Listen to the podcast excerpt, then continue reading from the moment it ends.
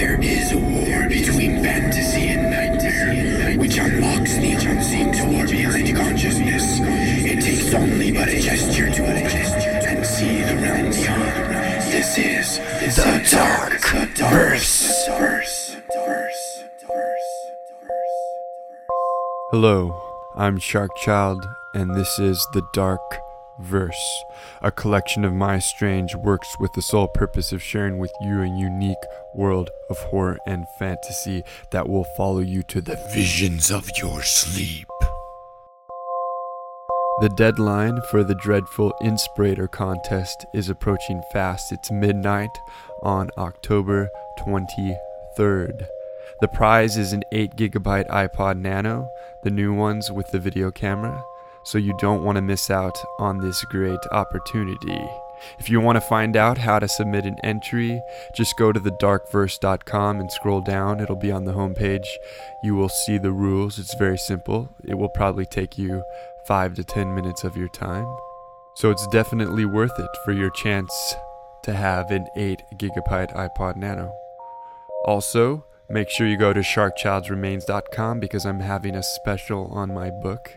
You can get it unsigned for $17.99, and you can get a signed copy for only $21.99. Both of these are shipped free and do not have sales tax, so go there. Become my friend on Facebook at facebook.com/sharkchild. Story time. For this story, I would like to think that I am incorporating a subject that is new to all things fantastical, and that is the division of a soul. Sounds intriguing, I hope. So you'll have to let me know what you think. This is episode 54 of The Dark Verse, and it is entitled Soul Divided.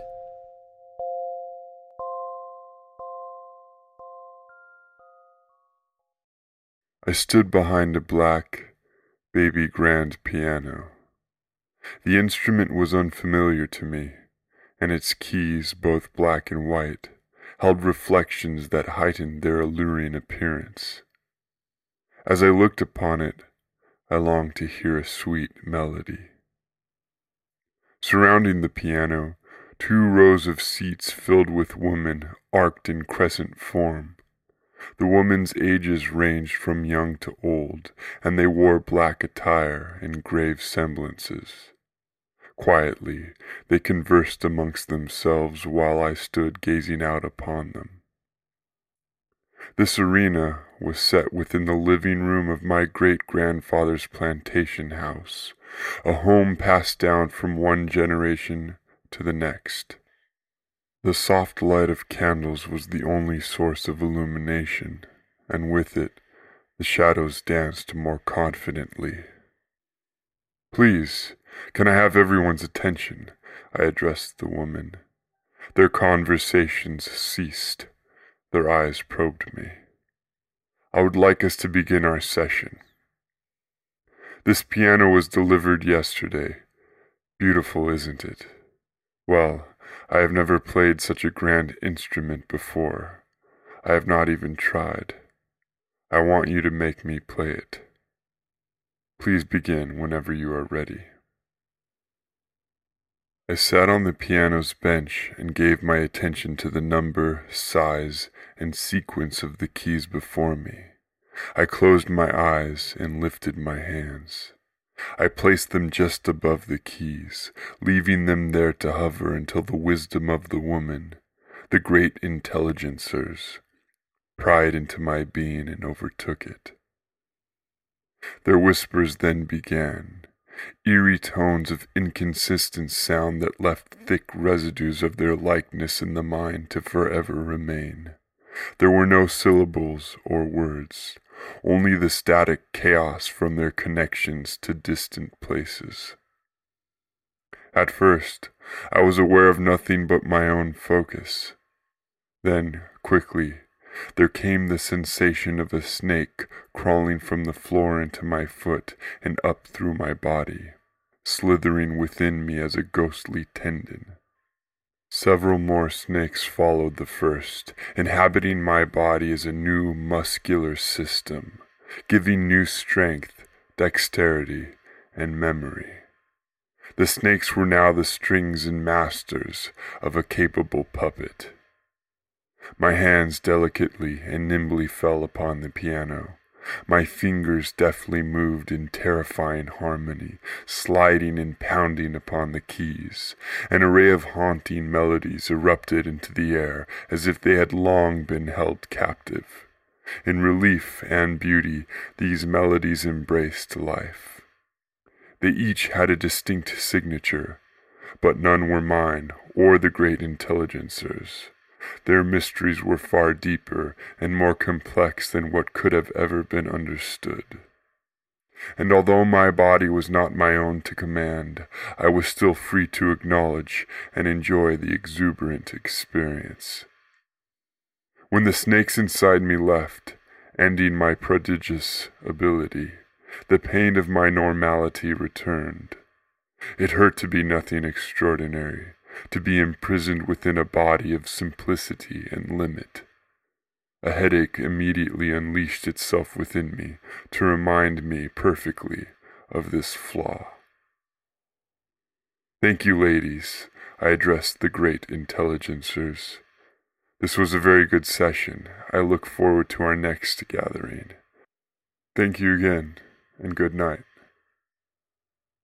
The plantation house was more than just a house. It was a container full of different compartments to accommodate the many extraordinary contents. Like jewelry, the Great Intelligencers were a vast collection of different appearances, personalities, and quality. Each Great Intelligencer had her own place within the house, just as a necklace or pair of earrings has its place within the protection of a jewelry box. They had been in the house since before I could remember. My grandfather had used them, and so had my father. Earlier in my life, I doubted that they were even human, but they were. They definitely were. Although they never aged, they felt happiness and sadness, love and hate. The only separation between them and me was their souls. They had unsettled souls, souls living and dead at once, experiencing and existing in two worlds together in unison. With these souls, they could neither fully live nor fully pass on. They were in the middle of both, simultaneously, controlling two different essences. The value of their condition, beyond the curse of it, was their ability to bring forth elements from one world into the other. In this way, the strange power of their uniqueness could be brought forth. The Great Intelligencers told me they had chosen to stay in the plantation house because my family had harbored their kind since the dawning of life. They were protected within the house, a secret where they could live simple lives and dabble in the art of their attributes. But, like my father and grandfather before me, a lust for their ways continuously grew inside me. I joined the Great Intelligencers' sessions and began to direct them, digging further with each gathering upon their limitations, and they allowed me that authority, respectfully. They never disobeyed or disapproved the request of my developing and sometimes flippant desires. With the Great Intelligencers, I could fly, I could walk on water, and I could have incredible strength. My imagination was their palate. "What is the unsettled soul?" I would ask them. "The unsettled soul," they would answer, "is not a trait embraced upon birth. It is acquired. An unsettled soul occurs when the soul enters death while the body is still living. It makes its travel to the beyond, and upon finding it, delves into eternity. But as the soul embraces eternity, it finds that it is not free from the binds of memory and personality left with its living body. Unable to return from the eternal destination, the soul bridges a unity between life and death, becoming once more the soul for the body, but also remaining a soul for the realms beyond. Why women? I would ask them next. Why do men never have the unsettled soul? It has never been known, the great intelligencers would reply, for a man's soul to leave his body before death. The soul of the man is incapable of cross-worldly existence. Why this is so, we do not know. I knew for a long time what I ultimately desired for in a session with the great intelligencers, but I continually postponed it. I was frightened to proceed with such an endeavor. What I wanted was this. I wanted the great intelligencers to inhabit me with an unsettled soul. If even for a moment, I wanted to feel the overlapping existence of life and death. It was the session after I played the piano for the first time that I decided to make the request. The piano had been discarded, and the candles had been lit once more. Only a lone chair now sat in the middle of the great intelligencer's crescent-shaped gathering. I rested for a moment on the chair while listening to the great intelligencers speak to each other. While their voices churned within the air, I thought about the peculiar way they had always followed my lead, and how again they would do so without opposition. Some of these women had been around for hundreds of years, and yet they satisfied my requests that most assuredly to them were nothing but childish games. "Good evening, ladies," I began the session. The great intelligencers gave me their attention. I have a rather different plan for tonight's activity. Throughout my life, your words have never left me. The soul of the man is incapable of cross-worldly existence. I would like to test this theory, and if not with my own soul, then with the concoction of one for me. I would like you to begin when I close my eyes. I closed my eyes. The whispers then came, and so did the snakes. They climbed into my being and filled it with their system of incorporeal framework. But they delved deeper this time. They curled around my insides like screws, grinding through the thicker boundaries of interdimensional life until they reached the core of my essence, the soul. Once my soul was within their grasp, they took it. They held it in their grips and unwound themselves from me and left. They slithered back across the floor, carrying my soul to the great intelligencers. As my soul left me, I could still feel it. I could feel its distance. Under this duress, my body grew cold and my mind grew weary. The snakes parted ways as they followed different paths back to the great intelligencers that had beckoned them forth. With the parting of snakes, so came the dividing of my soul. Each snake ripped apart a piece of my soul and took it to its director. Then they left the world of the living, scattering my soul wickedly across a realm of vastness unknown.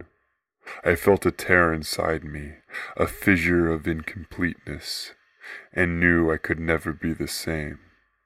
A flood of supreme sadness consumed me, and in that moment and thereafter, I felt my soul no more.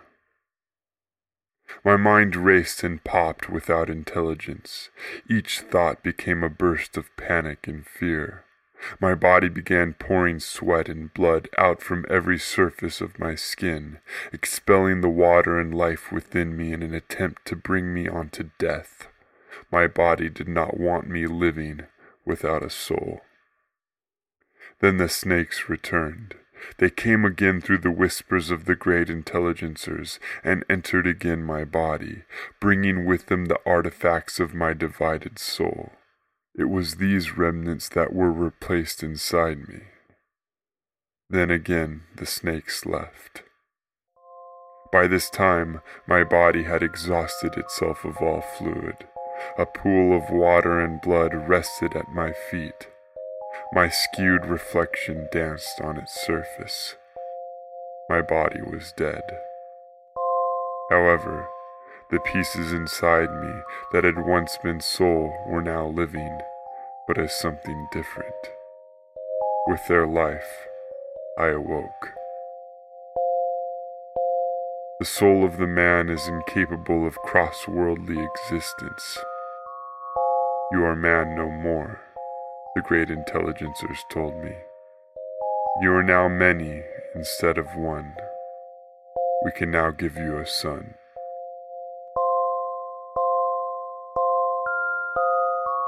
That concludes episode 54 of The Dark Verse. Please email me at m@sharkchild.com if you want to let me know what you think of the podcast. Any feedback, good or bad, I would appreciate anything. Also, if you have the time, give The Dark Verse a rating on iTunes, 1 through 5 stars. The choice is yours. If you feel up to it this Halloween, you should definitely go to Las Vegas. That is where I will be. I'm going to have a booth at Fangoria's Trinity of Terrors convention at the Palms Resort. It's going to be great. It's that Friday, Saturday, and Sunday, which is October 30th, October 31st, and November 1st. I'll definitely show you a good time if you stop by.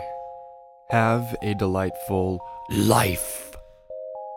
All stories on The Dark Verse are the sole property of Sharkchild and cannot be used for distribution, publication, or monetary gain without my written consent. Sleep deeply and remember to love.